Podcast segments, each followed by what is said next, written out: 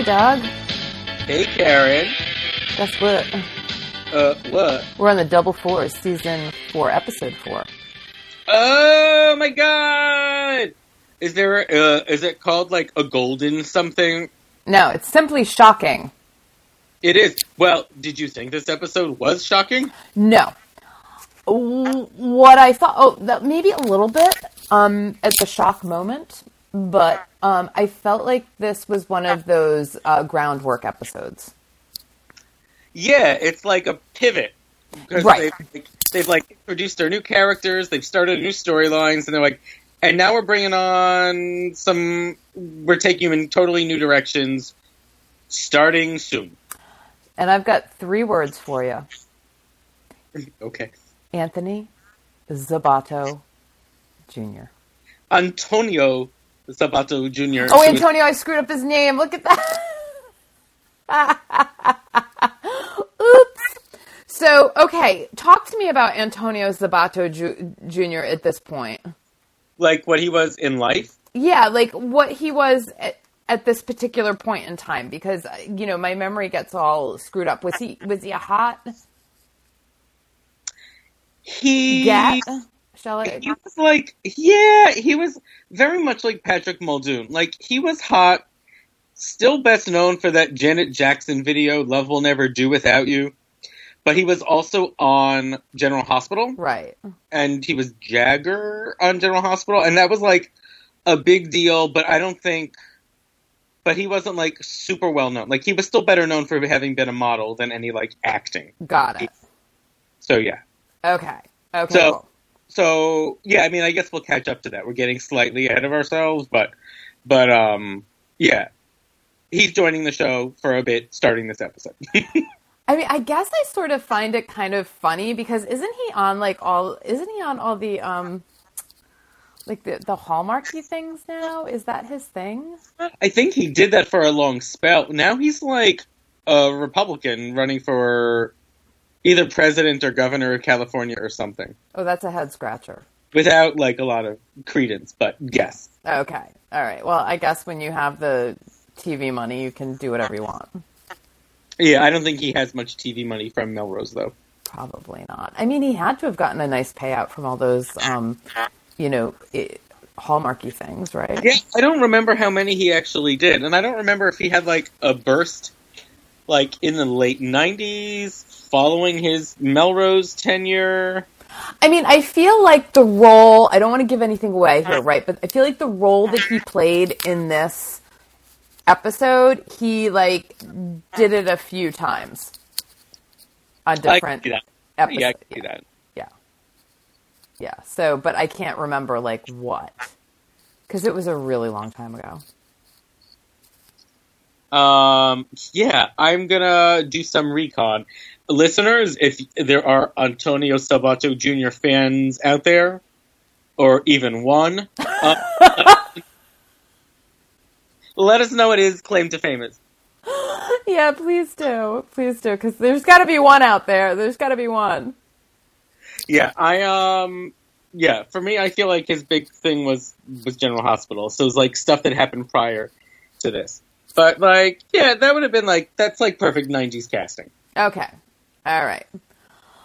So I guess where do we begin? We we begin at the uh, we begin at the beginning. I mean, the cold Very open was pretty ominous, right? We Begin we begin with an homage to my favorite movie of all time, The Silence of the Lambs. Yeah, it was kind of um, it was kind of creepy. But like creepy like you were actually weirded out or creepy like you're like, "Oh, I see what you're doing." Yeah, that one. Okay, that's why. I figured. Yeah, that one. So Michael is visiting Kimberly, and it doesn't take long before we realize this is not real, but it's a dream sequence or a nightmare sequence, I should say. right.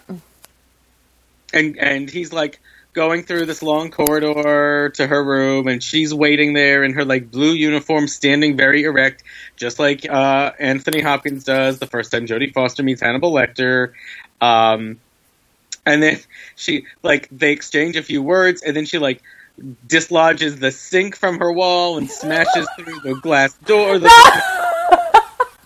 That was like the biggest what the fuck moment. He's going to rip the sink out of the wall because Hannibal Lecter didn't do that. Yeah, that was a very non-Hannibal Lecter Yeah. thing. Yeah, it was, really was. Yeah. So, and but but ultimately, the effect is uh, Michael is very unnerved and still feels like they have to do more to ensure Kimberly can never come near him again. Right. And and so he he begins plotting. Exactly. Yes. And oh, what a plot it is. And oh, who else could it possibly include? Right. Right. So, um, I don't know. Should we go thread by thread or just scene by scene? Uh, it's up to you. You call it. Well, you do the notes scene by scene. Let's just go linearly. Okay. But I'm going to say this. Yes. I very much enjoyed this episode and I enjoyed rewatching it. There are a couple moments that I have actually remembered for almost 25 years that I thought were like campy highs then and like still kind of remain now. Did They they, have to do with my girl? What's up? The can't be hi- can't highs had to do with my girl, didn't they? My girl said. Not all of them. I'm trying to think then who else could have been the can't be high. We'll get there. We'll get there. All right. Um, it's not enough to like really graft over the whole episode. Though I'm like, this is not for me one of like the bad season four episodes that are to come.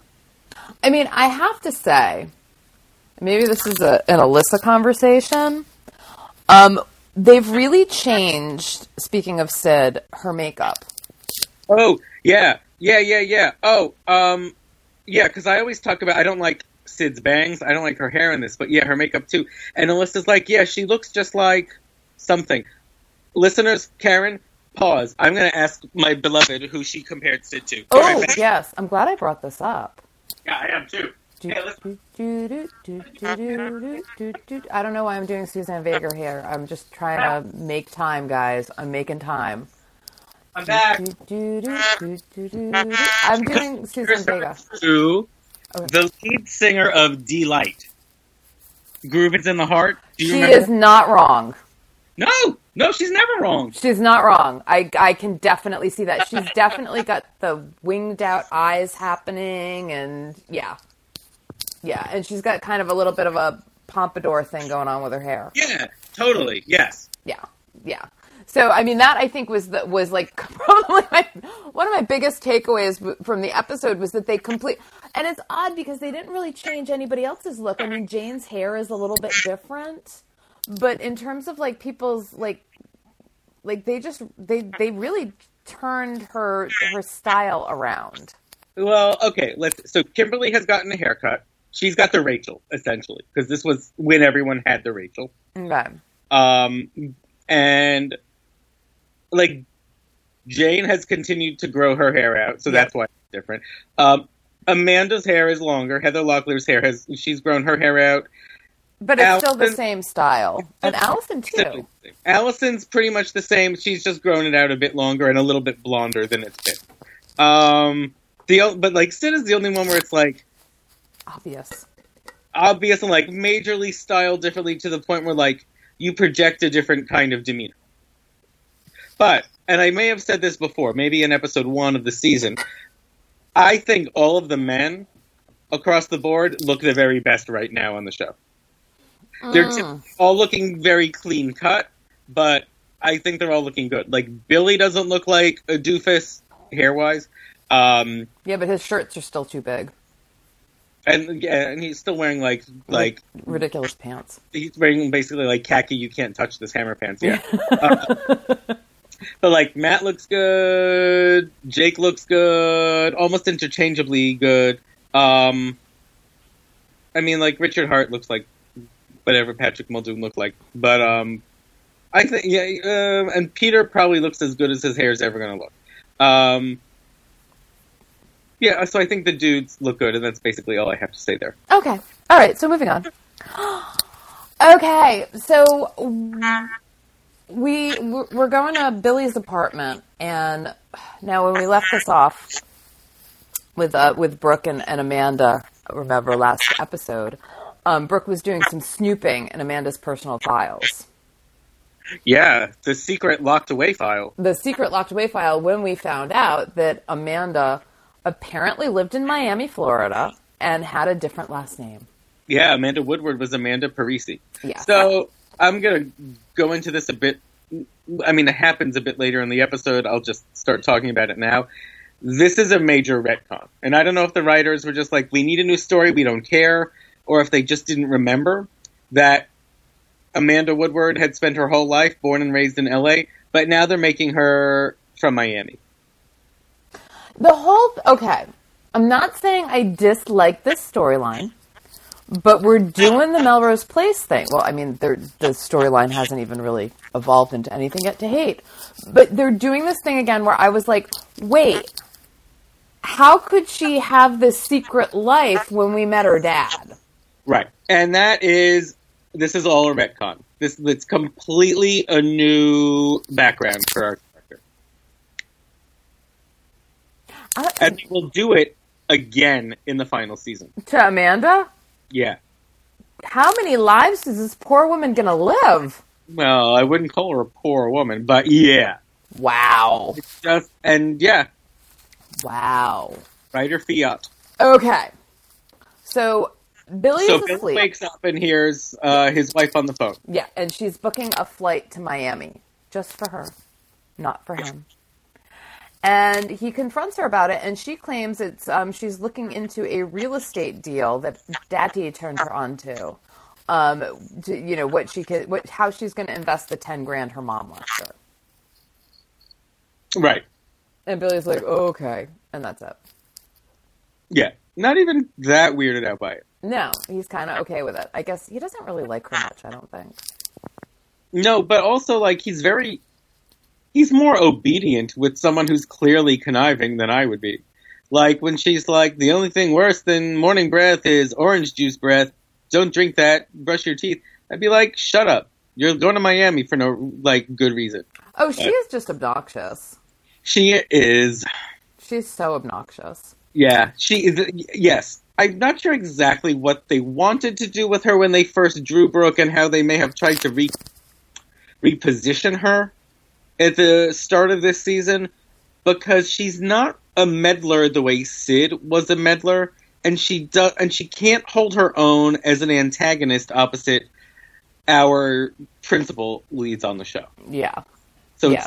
it's it's it's just obnoxious. Yeah, she just comes off. It I just and once again, like I'm not a fan of Kristin Davis. Nothing personal, Kristin Davis, but I just don't find her appealing to watch or be yeah. friends with. I, I still don't think I share that. I'm more just uh, it's the writing, it's the character that bothers me. I, it is, but I it's also the way that she plays her, and I don't know. I don't know. Like I said, I got the same thing from her character on Sex and the on City. Sex and the City, yeah. Yeah, same ick factor. I All think, right. I think it is personal with you. I hate to tell you. I know, maybe it is. Isn't that weird though to have such a, a, reaction to somebody you don't even know? Um, no, because I probably have that a hundred times a day. Oh, okay. It's so strange though how that happens. It, but I think that means you're clocking in. You're you're honing in on something that is there. Interesting.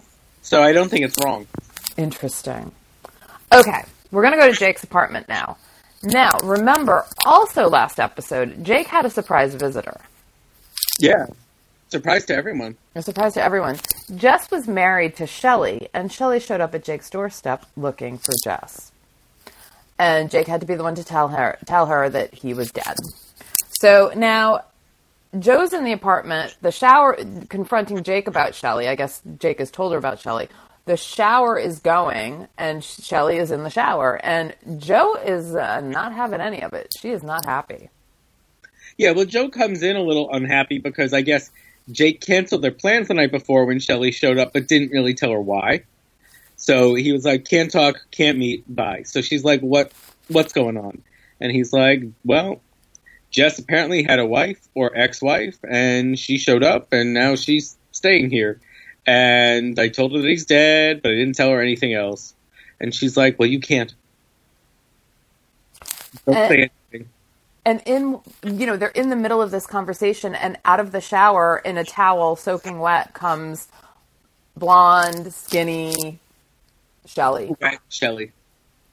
And so immediately poor Joe is threatened because remember, just what last episode they decided that they were going to go give exclusive the old college try, right? like they were going to get back together, they were going to be a couple, and now it looks like you, you can almost see like Daphne Zuniga going, "Here we go again." Yeah, yeah. Just like all of us watching. Yeah, like let's just throw another wrench in the Jake and Joe relationship. Like they can't like can't they just like let them be a couple for like 5 minutes? I know. I know. Like just just have your adventures and have your fun for a bit before the next hurdle comes. Right, because then the hurdle, like at this point, the hurdles are kind of eye rolly, right? Like you Yeah. you don't believe in the hurdles uh, because they're they're too, they're constant. The hurdles are constant, so it just becomes like eh, whatever. Whereas if they had given them an opportunity to let that relationship grow, I think that we would have taken this next hurdle way more seriously. Yeah. It's yeah. Well, I think this whole storyline is really dumb, but it's also too soon. I mean, honestly, I'm you know considering they get what how many shows a season? Like they get a shit ton of shows a season. Yeah, it's like 32 or something. they like speed through these storylines. Yeah. It's kind of weird to me how they don't let them kind of evolve a little bit. But that was also the model for daytime soaps through the 80s and 90s. They would have like 17 storyline arcs a year. Now they stretch one out for more than a year. Yeah, but they were dailies. Like that was the difference. Like the soaps were daily, so you could have like a, a, a your your pace on your storylines could be rapid, but you but because you had so many, you had five episodes a week. You have five hours of, of, of, of TV to actually draw out those storylines. So even though maybe a storyline would last two weeks, you would still have 10 episodes. 10 episodes of it. You know what I mean? Yeah. I mean, I don't think they always do that with these, but but for this one, yes. Yeah. So it looks like we're not going to have Joe and Jake for much longer, I'm afraid. Um, yeah, We hardly knew ye. yeah. Really? uh, whole Shelley thing sucks, but Yeah. it's also not worth dwelling on. So yes, we should continue. Okay. So now we have kind of like a little filler moment at the hospital between um, Michael, uh, who's on the phone, sort of yelling at somebody about making sure that Kimberly stays in her cell. And um, in walks Sid with like, you know, a mile high stack of files. Yeah, Sid is apparently a very good office administrator, and she was able to connive some of the patients that they could take with them for Michael and Peter's new practice. Um, so she's like, "These were all the files that we're allowed to take with us." Um, and then Peter shows up. Yeah, and then Peter shows up. But interestingly, they're only Michael's files. She didn't bother with Peter's. She does not like Peter Burns. No, Sid will also do anything for Michael. Right. Um, so, So Sid is not wrong to distrust Peter. no. And remember, she didn't like Jess either. Correct. Good radar on her. Mhm. Yes, she has a good one.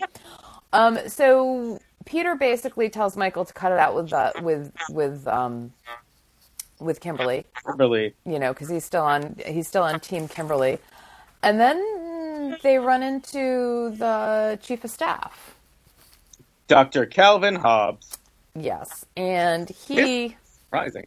and he says something about how Matt was fired, and he said, you know, and he uses the F word. I know, that's the shocking part. I mean, they just came right out and said it. Yeah, yeah. It, It was- the F word as a gay slur. Mm. I should say not not the F word, the fuck word. No. No, not the one that rhymes with duck. Yeah.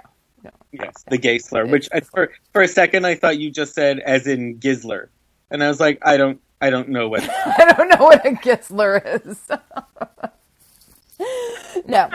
So we dropped the F bomb, a F bomb. right. So so he's made it clear that Matt was fired last week, um, and that we he's a horrible person. Yes, basically. And so, and the reason why he fired Matt was not because Matt had a relationship um, with another staff member. It is because he's homophobic. And that's why Matt got fired. Correct. And I guess while we're on that that subject, uh, my beloved Br- has brought this up two episodes in a row. Of all of the main characters on the show, is Billy the only one to have not been arrested by now?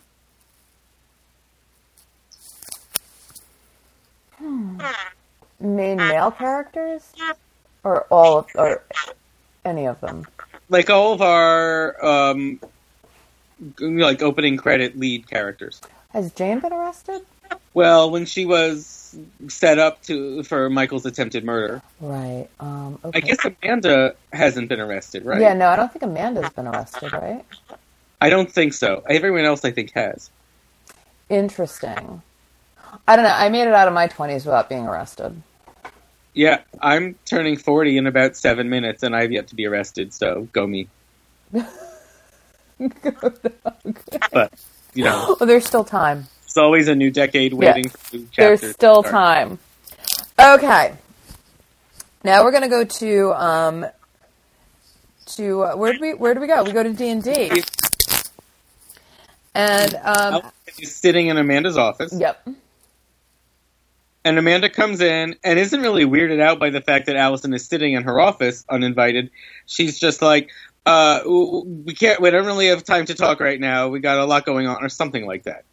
Well, she was looking for a file and Allison was like, "Oh, it's right by your phone." Well, she says that, and, and she's like, "Yeah, I've got to focus on something." And Allison's like, "Oh, it's right there under your phone."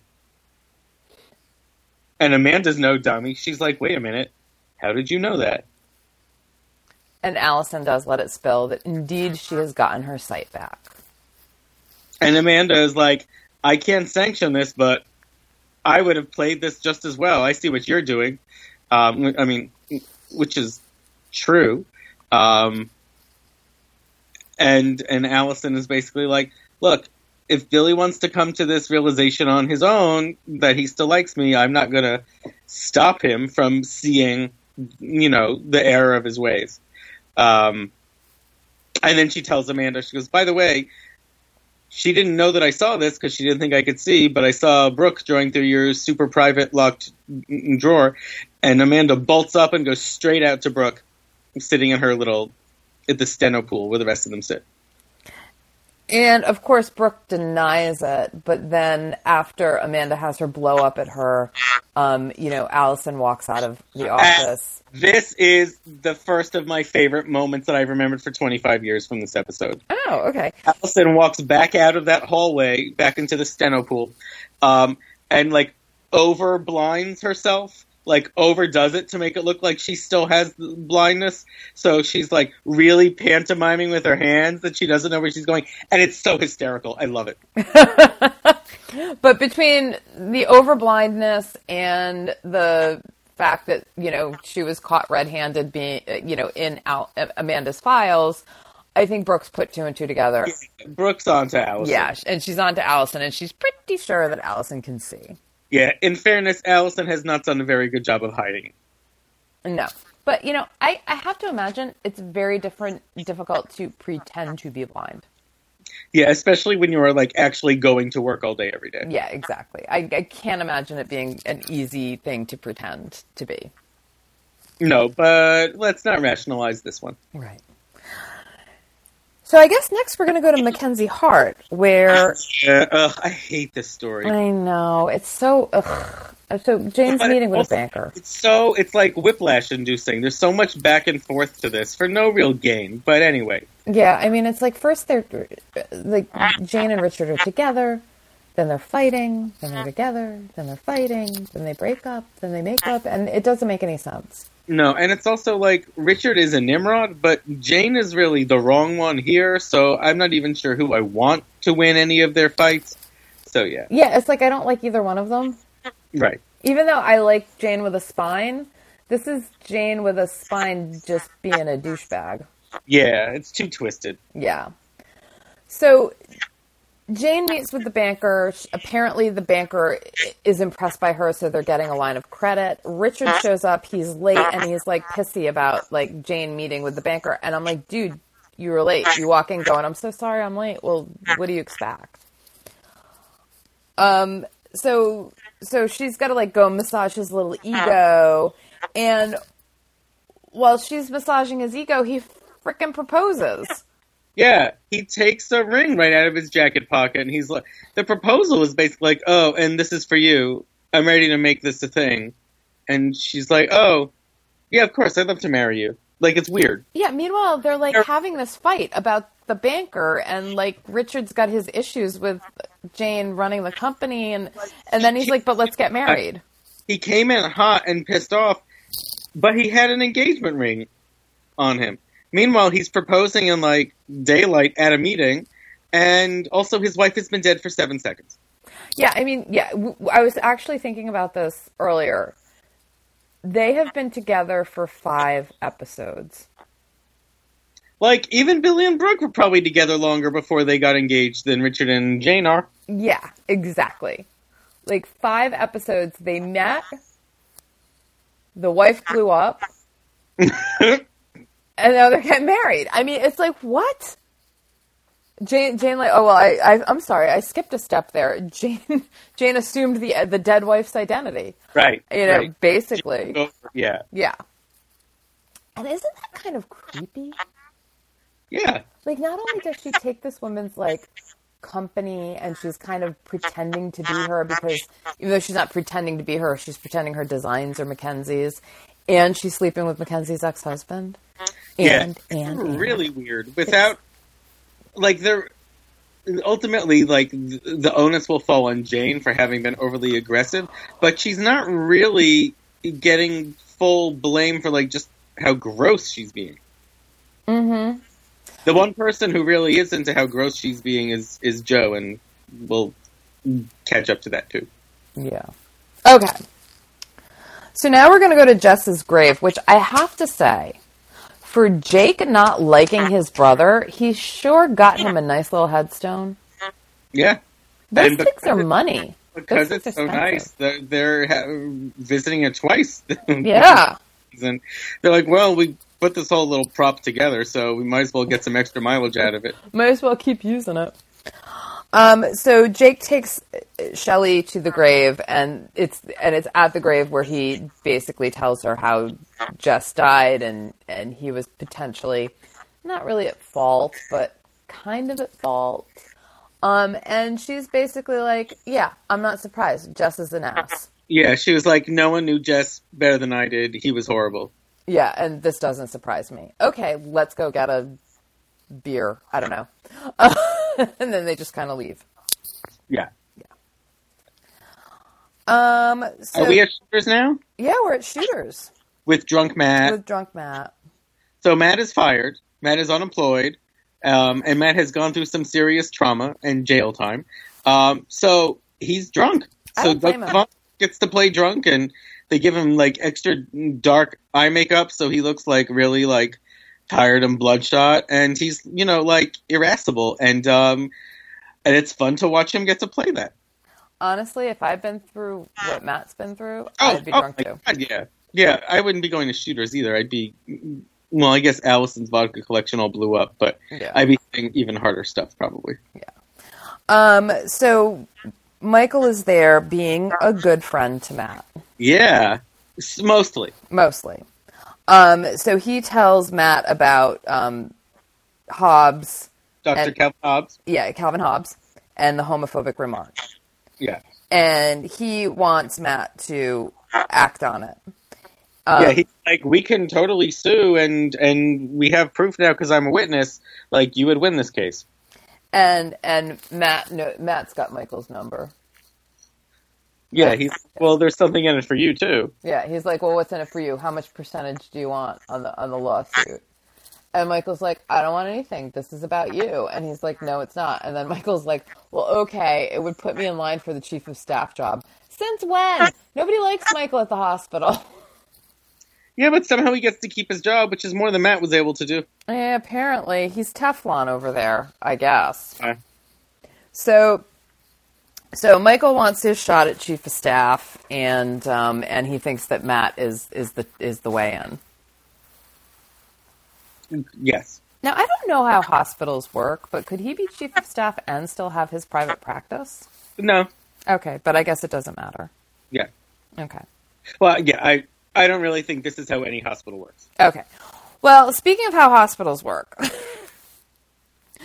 we're going back to the hospital to take a look at Kimberly, right? I have a question. okay. Okay, I have two questions. Okay, on one of the at one point in the episode, on one of the establishing shots of the pre-Kimberly sort of scenes, right? We're shown a hospital that does not look like Wilshire Memorial. So this whole time, I was kind of assuming that she was in some sort of like special section of Wilshire Memorial. But it turns out it looks like she's in a completely different hospital based on the establishing shots, right? Um, I guess I think she is, but ask your second question because it may dovetail with mine.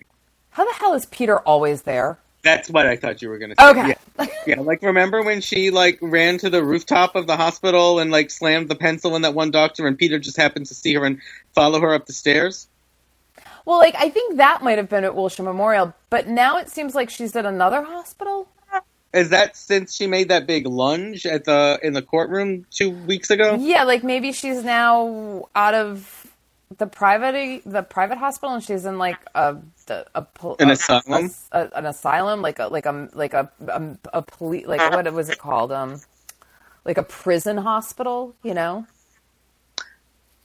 It could be, but it doesn't matter because why is Peter still always there?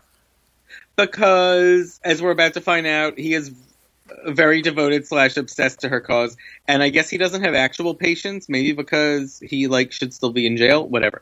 Um, and uh, so I guess because of his obsession with Kimberly and exonerating her somehow, uh, he decides he just always has to be around her. Okay, because you know she's so so the voice is back. That that weird. Yeah, the, her demon, version of Bob. Yeah. yeah, the charm demon is like in her head.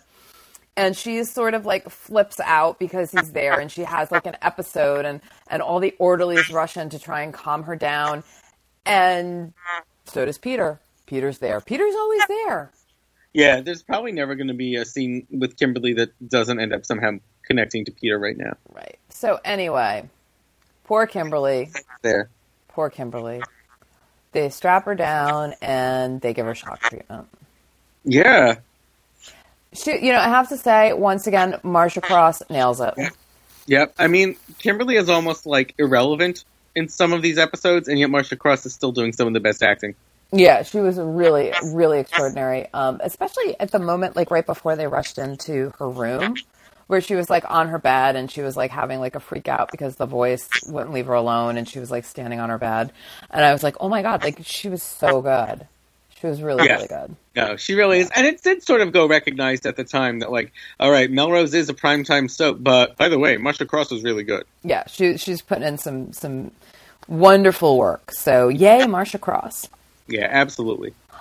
Um, okay, we're going back to Melrose Place with uh, Billy is sitting with Allison by the pool. I, yeah, which by the way looks clean. I guess I guess they finally got it all cleaned out. Yeah. Um, and he's reading her the newspaper uh, because she's still blind, or Billy thinks she is. And that's when um, uh, Brooke comes down with her bags packed, and she's going to um, Miami. Yeah. Incidentally, um, not to bring it down, but she's like, Billy, why aren't you? Why are you only telling me the good news? And he says something about like, well, you really want to hear about other things, including, and he says mass shootings. Do you remember? Did you catch that? I actually didn't catch that. Yeah, which timing wise, we're filming this right after the weekend that had two or three big awful shootings. Um, just saying, I heard that like hours after the, the, I heard Billy say that hours after the news of those horrible things happened, well, and I was like, "Damn." Were they referring to Columbine in this particular? No, if this predates Columbine, but but they were still a thing then, just not as frequent as they are now. Huh.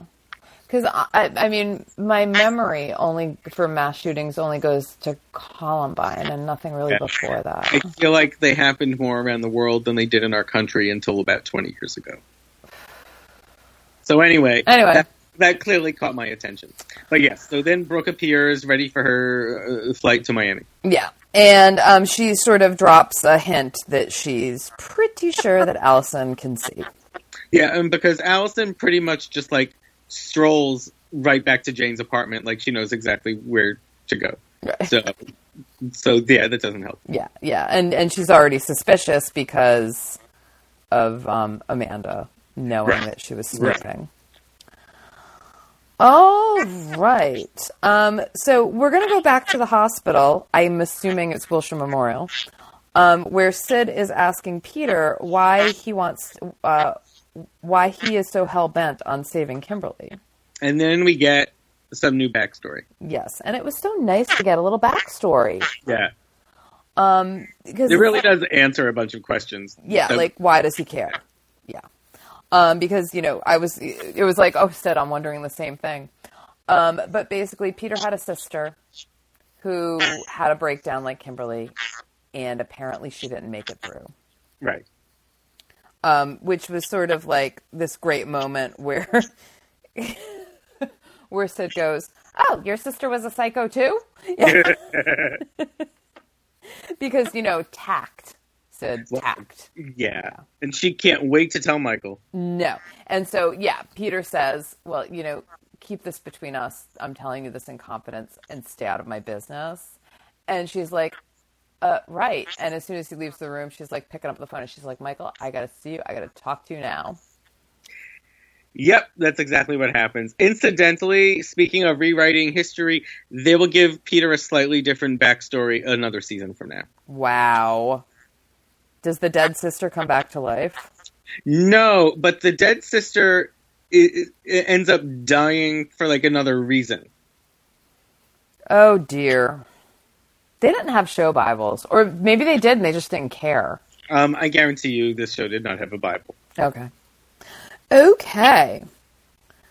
So now we're going to go back to shooters where Matt's still drunk and playing pool.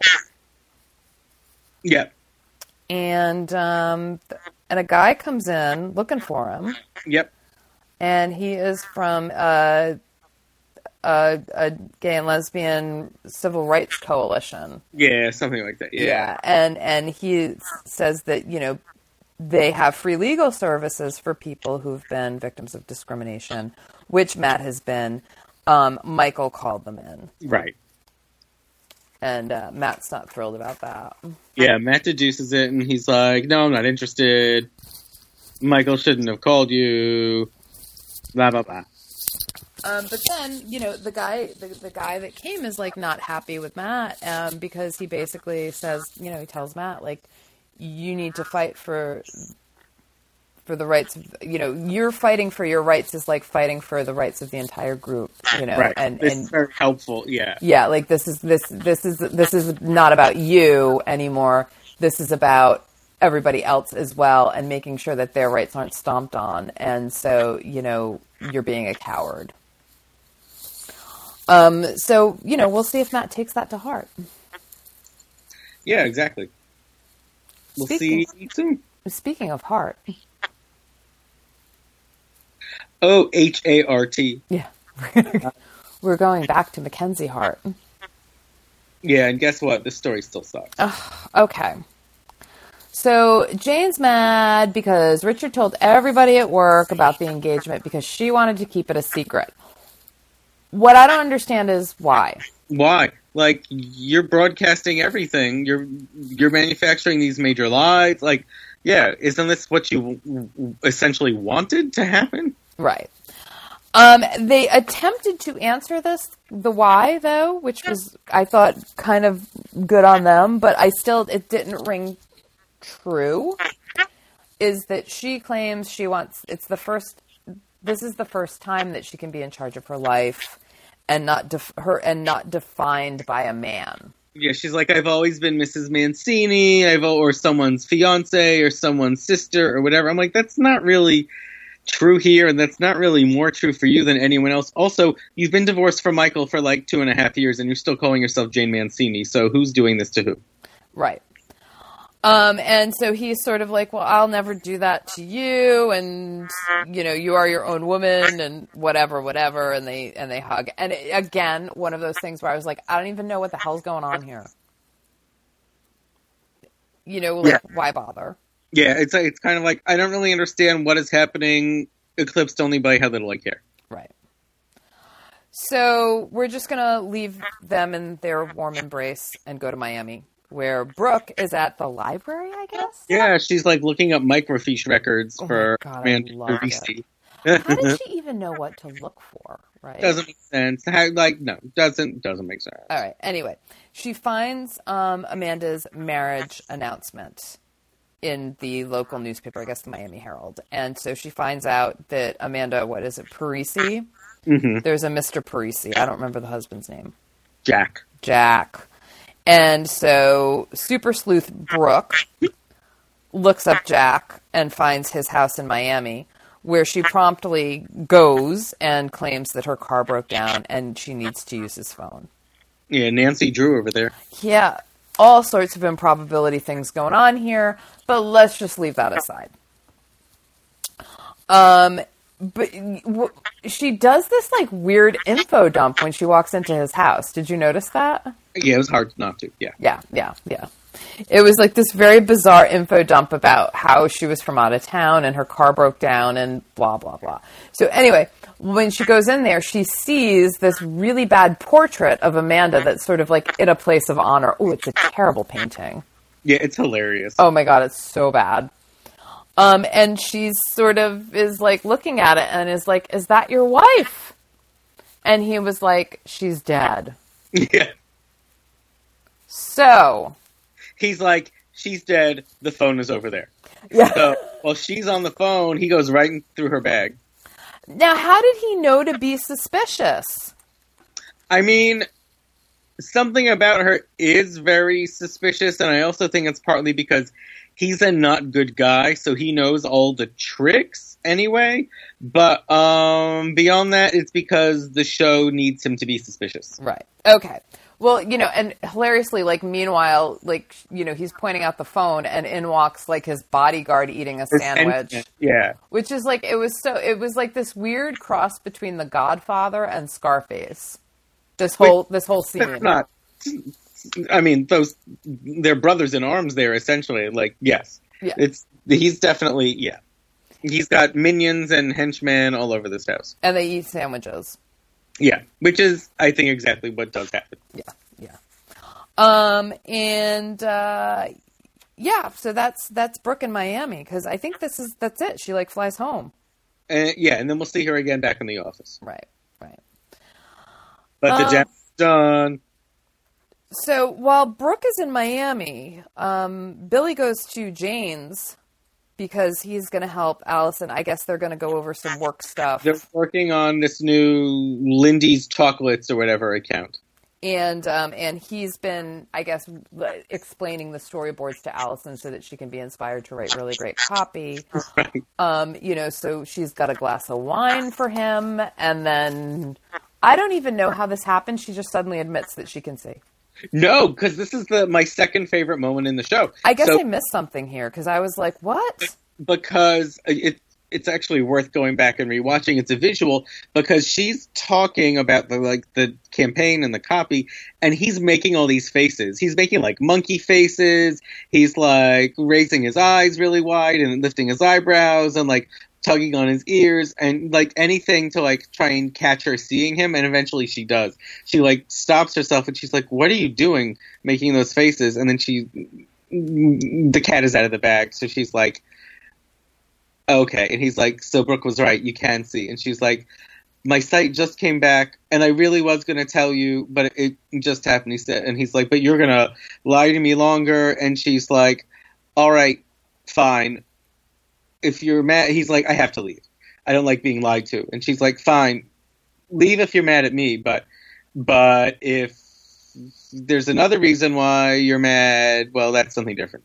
And she also was like, How can you be mad at me for lying because Brooke is more dishonest than I am? I was like, Well, I don't know, I don't know if that's necessarily your best argument, Allison, Not but okay. Position here, yeah. go ahead and use it. All right, so we're going to go back to the beach house um, after Allison has blown her second chance with Billy here, um, where uh, Michael and Sid are having grappa, which um, and and Sid is apparently drunker than a skunk. Yeah, so Michael's just opened the grappa, but Sid is apparently already wasted. Although I will Really- say, Really cute. grappa will do that to you. Yes, but they apparently have not had that yet. Yeah, but she could have smelled it and it would make her drunk. Well, and she does. She's like, "What is this jet fuel?" Yeah, and that's how strong grappa is. Oh, well, then that's Yeah. that. Then that's exactly why she acts as drunk as she does. Yeah. So anyway, um, they're talking about Peter's sister, and he's flirting with her, and she's like, "Nah, we've done that before. That's not a good idea." Um, but then they end up hooking up. Well, yeah, like five seconds later into the seduction scene, Michael is carrying her to bed, Yeah, yeah, with the grappa. and she's completely infatuated all over again Yes. in a way that is, I think, very sweet. Yeah. So grappa wins again. I, yeah, I guess so. Uh, uh, uh, Um. So where are we? Um. Yeah. Okay. Yeah. I. I. I have. Oh, I have a yay here because I love them together. I do. They're so well. They're so perfect together. They're and so well. It's such a great. It's such a great dynamic, and I love to see them together. So that was a highlight uh, for me for the episode. Now we're going to go back to the psych hospital where, um, you know, the nurse or whoever walks into Kimberly's room and she's like, "You have visitors," and guess who it is? yeah, it's it's our new couple. Like Glenn said. Yeah, And they basically show up to taunt her because pretty much they are not going to let poor Kimberly get out of the hospital. They're like, absolutely not. They want her locked away for good. And so they decide that they're going to go and taunt her as like a couple. Um, and, and honestly, I thought the whole thing was really stupid and I thought the whole thing was actually pretty sad. yeah. We don't really need stories like that. Like Kimberly can be on the edge all on her own. We don't. No, we don't actually need this. Yeah, no, we really don't. And I and I just uh, you know, and also like the fact that she was like in like getting shock treatment. Like the last scene, we the last time we saw her, she was getting shock treatment, and then to have these two come in and do this like weird dance to like make her go like crazy, you know? To really push her. Yeah, yeah. yeah, so that she like lashes out. Like I was just kind of like, you know, this is really kind of unnecessary and also frankly not real in the sense that I believe after shock treatment you're rather catatonic. Well, Um, especially yeah. So this was probably like pretty like quickly after Yeah. that. Yeah. anyway, I thought that this was um in portation very poorly done. Yeah, I think it was not like really researched. Yeah. And um and anyway, Peter storms in because he doesn't work. He He's not. just- he's never far. He's yeah. never far. Um, and we wrap that up quickly, thank God, because I, I just was like, ugh, this, this is bad. This is really bad. Um, so we're gonna go back to D and D where Brooke is back. Um, she, I guess she went straight from the airport to work. Yeah, seems to be what happened. Yeah. And she tells um, her husband there that uh, Miami was a windfall beyond our wildest dreams. And um, and then Allison shows up and goes, "Hey, Brooke, I can see." I mean, like- Yeah, that's another favorite moment. She's like, Brooke, I have some good news, and Brooke's like, Oh, you got your sight back. I thought so. Goody for you. yeah, And from there, goes right into Amanda's office, right? yep, goes straight to Amanda. And this is Doug's favorite scene moment number four. Oh, when when Amanda tries to choke her. Yeah, Yeah, it's that was good. That was good. Um, and and uh, and Brooke is you know so so Brooke spills that she was in Miami and she knows uh, Amanda's last name and Amanda like basically like chokes her and like pushes her into a wall and she's got her yeah, hands around her yeah, throat. She, yeah, she she walks her all the way into the wall with her arms with her yeah hands around her and it throat. was a great Heather Locklear moment. It was. Who it was know so good. Yeah, Heather can be pretty one note, and this was great. Yeah. Um, and so Brooke basically is like, "Look, I met your husband," and Amanda's like, "You have no idea what you're going getting into. He is not a nice man." Exactly. Exactly. Um, so, um, so, but Brooke doesn't care, and she basically demands a few changes at D and D. Yeah. Blackmails her. Yes. Yeah. Um, so we're gonna go to shooters. Where um Shelly is now an employee. yeah, Shelley's been employed to do the books, which was gonna be Joe's job. Right, because Sid was gone, and Sid apparently had done the books and done them well. So so um, now Shelley has moved in essentially to Jake's apartment and Jake's place of work. Yeah. So um, Joe is once again not happy about any of this. Um, Joe's stopping by on her way to her next assignment, which is um, the the next Mancini Hart event. Just throwing that out there. oh, right, right, right. She's on her way to to shoot the fashion show. The, the- Yeah, she was like in a sort of flirty way. She's like, "I thought I'd come here first, so you could wish me luck." yeah, and Jake's like, "Good luck, bye." Yeah, like say hi to Shelley on your way out. Bye. Yeah, yeah, exactly, exactly. And so, you know, Jake says something like, "Oh, I thought that we agreed to take this slow," and Joe was like, "Slow is different from standing still." So, like, basically, the relationship is doomed. yeah, yeah. And basically, Jake is sabotaging it. Right. Um, meanwhile, uh, Matt shows up because Tom, the guy from the LG, uh, LBGT organization, is there. Yes, LGBT, sorry. I'm, and Matt and Matt is now sober again. yeah, Matt's no longer drunk.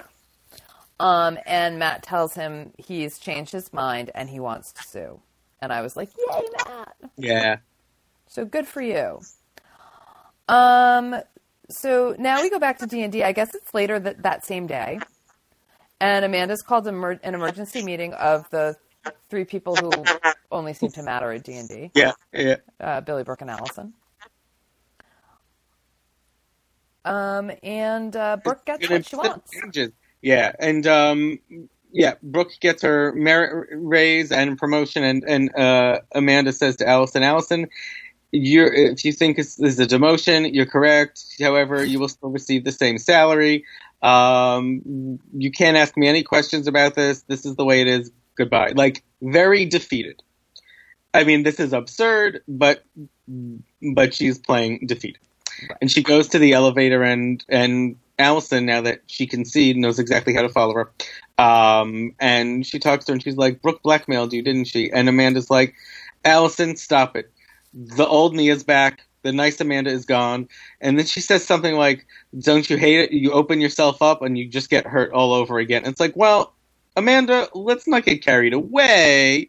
You didn't open yourself up to anything. All you did was leave the key to your private drawer in your office where where manipulative Brooke could find it. But but yes. Well, actually, she she said, and I actually liked this line. She said, "You know, you try to be human, and someone punches you in the gut."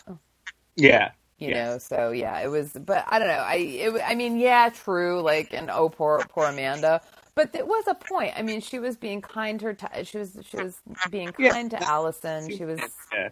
you know she actually was not being that sort of like raging banshee that she could be um and then brooke basically sabotaged her But you know what? Brooke would have done this no matter how Amanda had been acting. yeah that is true It's not like it's not like Brooke saw a weakness in Amanda and exploited it. Brooke just did what the opportunity gave her. And it would have been there either way. Exactly. So, um, I guess we're going to go to the fashion show where Joe's shooting Ugh, yeah. the bad fashion, the bad mall fashion that was parading down the. I was like, oh, I remember that. Ooh, I remember that. Ooh, I remember that. Um, and Jane has an announcement to make. yeah, and so you know, at the end of the fashion shows, like the designer comes out and like takes a bow. You know, well, well, you know, you kind of expect nothing's going to happen because Mackenzie Hart is supposed to still be Mackenzie's supposed to still be alive, Right, she's secretly alive, yeah. but so but she's really dead, dead. so she can't come out. Um, so Jane comes strutting out at the end of the fashion show and introduces herself as the designer of the line, completely blindsiding Richard. Yeah, and she's like, yeah, these uh, designs are all mine, and all the models are like, we love you, Jane. We're hugging you, Jane. Let Richard fume. Um, yeah, And so Richard is angry and he basically fires her. yeah. But don't worry, we'll we're going back to square one in about five seconds. Yeah. Um, so we're gonna go to the beach house where Michael now, um, you know, Sid comes home and she's all ready for you know Sexy time, sexy time with Michael, and he completely rejects her. And she's like, "Ugh, I fell for it again, didn't I?" Yeah. because he's like, I was just using you because you know Kimberly had to think it was real, and she would tell if it was fi- if we faked it. So Yeah. I was just using you, and I don't need you anymore. Yeah, and so she's like, yeah, foiled again. And then we go right to um, the the Mid Wilshire building for Michael and Peter's practice, right? Right, and they can't use the phone. Right. They can't figure out how to use the They phone. figure a voicemail or phone, the phone, something like that. Yeah. yeah. And so, um, you know, she Sid comes strutting in, and they're like, "Well, there you are. You know, you- you're late, and we can't figure out the phone." And she's like, "I'm not late. I quit." Yeah. And Michael's like, "Well, good riddance. I'll call a temp agency." Yeah, it's like we'll have a replacement in tomorrow, and then Peter goes to Sid. He's like, "I need you here. I need you to keep Michael in check. Um, I will pay you an extra hundred dollars a week." Right? Isn't that what he said? yeah, Right? a, yeah, under the table yeah. between us. Yep. So Sid is going to stay. Yes, Sid's gonna stay because then she was like, "You want me to spy on Michael?" And he was like, "Stop being so dramatic." And she was like, "But I want to spy." And he's like, oh, "Okay, you can spy on Michael."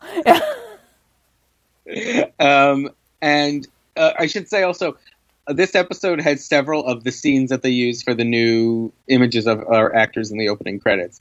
Matt at the bar is one of them. Jane, when she's at her fashion show, is one of them. And I think there might be a third that also comes from this episode, but I can't remember specifically which which one it is. But but I just want to put that out there for Oh, so all. this was people. an important episode. to- Well, I guess all of those things come from like episode three or four of whatever the season is when they have like when they're putting that together. I had no idea that. Um. So now we're at the ocean. I don't know what yes, I don't know what beach we're at. Jane. It's nowhere near where she lives, but this is where Jane goes to run. Yeah. Um, I didn't even know Jane jogged, but there you go. Um, so remember how two scenes ago, three scenes ago, Richard fires Jane for blindsiding him? Well, now he's chasing her down at the beach while she's on a run. Um, and of knows exactly when she'll like emerge from the trail so that he and his car. can cut her off. Yeah, Yeah, because because yeah, he's here with the mea culpa. Yeah. Um, and and she basically says, I, you know, I'm fine. I've been fielding plenty of offers, including one from Vera Wang. And I'm like, then, honey, why? Why are you going to Mackenzie Hart then? Go to Vera Wang. Go. um, but uh, but he's sorry. He's he's he's sorry about what he did, but mostly he's sorry because the bankers said no, Jane, no, no, no, no credit. Yeah, which do these bankers know her history? I know. Do they know she bankrupted a company already? Yeah. Um, so it's kind of like this weird mea culpa because it's like he's like, I need you back. You're, you know, you're the heart, you're the heart of the company, but really, I need you because they're going to pull my line of credit. Yep. Commerce meets heart. Yeah, it was all very, very weird. So he's sorry, not sorry. Exactly. That's right. Um, and so she's like, "Well, I'll stay, but we have to. It's going to be Mancini Hart now." And he was like, "No, Hart Mancini." And she was like, "Okay." Yeah, I mean, I thought he was going to give her whatever she wanted, like, but Not but that's where the line is drawn now. Okay, fine. But now he wants to talk about the engagement, and she's like, "Well, one step at a time." Yeah, and then she goes back to running. Yeah. She's like, "I win." The whole thing is so weird. He Yeah, just fired her. He hires her back because of the line of credit. Okay, fine. But then he's like, "Now let's talk about our wedding. Let's make wedding plans." Like, what? yeah, You don't like her. You can't like her after all this. I don't know. So now we're going to go back to um, D and D, where Billy and Allison are commiserating about Brooke. yeah, So Allison is talking mad shit about Brooke. truths. In other words, Truths, yes, to to Billy, who's not saying that's not true, right? but he's not exactly supporting her either. No, no, because he's really getting fed up with all this shit too. Which you knew her for five minutes before you proposed, so you have no one to blame but yourself, Billy. Right. Right. So Allison basically knows that something happened in Miami. Um, that that Brooke found something out. um, and and they need to figure out what it is. And and Billy's like, "You're on your own." Um, but meanwhile, uh, Amanda is shedding her past life. Yeah, I don't know why Amanda kept all these documents in the first place. I don't know why she kept them in her drawer at work and not at home either. But now, after all these years, she's like, well, I need to shred this. Yeah. But, so, like I said, the damage is done. Right. Because. While she's shredding, Delta, or no, United Airlines flight something from Miami is landing at LAX, and guess who's on the plane? That's right. Jack Parezi has landed in LA with his driver, and they do this big slow mo thing of him with his Miami Vice jacket, putting his sunglasses on, walking into LA, about to do damage. Yes, and um, and that's how they wrapped it, right? That was it. it. So we're gonna have to, you know, sort of see what happens next episode between Amanda and her former husband. Do they reconnect? Um, does she need to go into witness protection? Yeah, we're. I think it's as soon as next week. We we get more of the backstory. We get more sympathetic Amanda to the point where almost everyone on the show is pretty much like nice to her. It's either next week or the week after. It's one of those, but it's like like Amanda finds that she has fewer foes than she has in the past. Well, I think I think that's good. She's going to need them. She is going to need them. So it was kind of a packed episode, huh? Yeah, we've talked for like an hour. So yeah, there was there was a lot getting set up here. Yeah, and it was a good one. It was definitely a good one. Um, still some storylines that leave your head scratching, but um, I think that I think that we're we're we're being propelled forward. Yes, I think so too. And and I think that there's enough meat here um, to keep us going. Incidentally, um, so we're getting close to the actual episode that brought me back to the series, never to be parted from it again, because I watched it in um like season one and then stopped because it became a different show. And I knew stuff was happening, but I wasn't watching it all through seasons two and three. And then, like eight or so episodes into season four, was when, and it was my mom and dad actually who had seen an ad for something to come. They were like, "Oh, I saw blah blah blah is happening at Melrose Place. Um, it looks funny or whatever." So I, we ended up watching that episode together, and that's what drew me back in. And I was like, "This show's amazing." Um, oh, cool so we're not there yet. I think we're still a couple episodes away. Um, but and I will obviously go into it uh, again when uh, when that happens because it should be celebrated. But um, but we're coming we're coming back to to that. Excellent. So yeah. Cool. Anyway, that was simply shocking, guys. And it was simply simply shocking. It was something. Let us know what you thought um, at uh, what is it called? The Facebooks. Yeah, let us know on Back on the Block Pod on Facebook. Um, also, let us know if you agree about the Sydney Deee-Lite comparison. And um, always remember to give us five stars on iTunes because it brings us joy. Yes, and you want to bring us joy. Trust me.